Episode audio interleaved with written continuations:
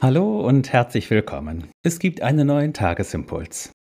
Die Losung dafür steht heute in Jeremia 17 und lautet: Es ist das Herz ein trotzig und verzagt Ding. Wer kann es ergründen?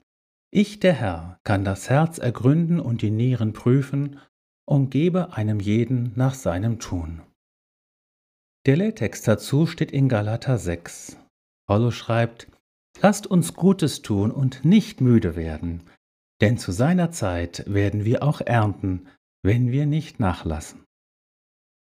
Reichlich säen, das ist unsere Überschrift heute.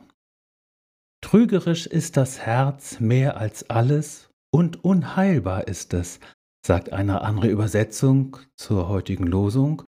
Und noch wieder eine andere, nichts auf dieser Welt ist so hinterhältig und verschlagen wie das Herz des Menschen. Ist das ein verzweifelter Stoßseufzer des Propheten Jeremia? Oder gar die nüchterne und schonungslose Diagnose Gottes? Wir wissen heute ein bisschen etwas über das sogenannte Unbewusste oder Unterbewusste des Menschen und können, denke ich, dieser Einschätzung nur zustimmen. Wie dem auch sei, Gott erweist sich als der Einzige, der uns Menschen auf Herz und Nieren, wie wir sagen, ergründet und prüft. Wir sind vor Gott buchstäblich wie ein aufgeschlagenes Buch. Doch diese beiden Bibelworte wollen ja noch auf etwas anderes hinaus. Sie schauen auf einen untergründigen Zusammenhang, nämlich den zwischen unserem Tun, also unserem Verhalten, und unserem Ergehen. Weil dieser Zusammenhang so elementar ist, gibt es dazu viele Sprichwörter und Redewendungen, zum Beispiel Du musst die Suppe auslöffeln, die du dir selbst eingebrockt hast. Oder wie du in den Wald hineinrufst, so schallt's auch wieder heraus. Oder wer anderen eine Grube gräbt, fällt selbst hinein.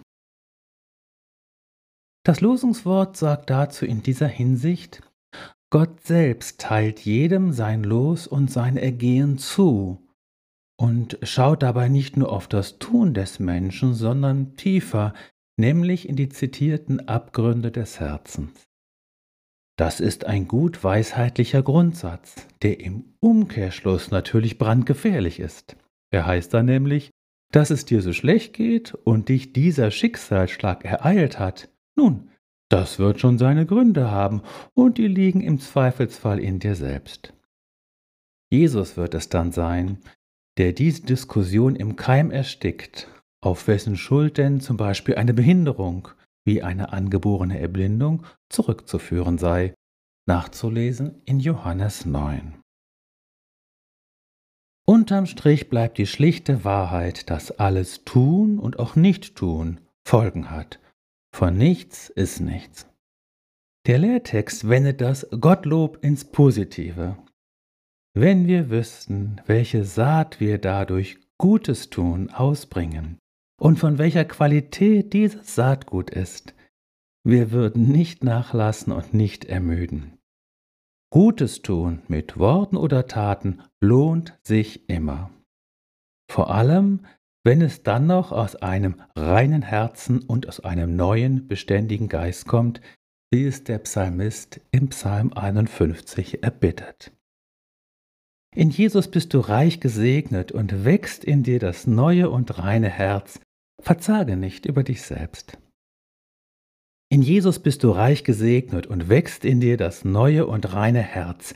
Verzage nicht über dich selbst. In Jesus bist du reich gesegnet und ist deine Saatgutwanne, die du trägst, mit Gutem üppig gefüllt. Sehe nur reichlich und unverdrossen.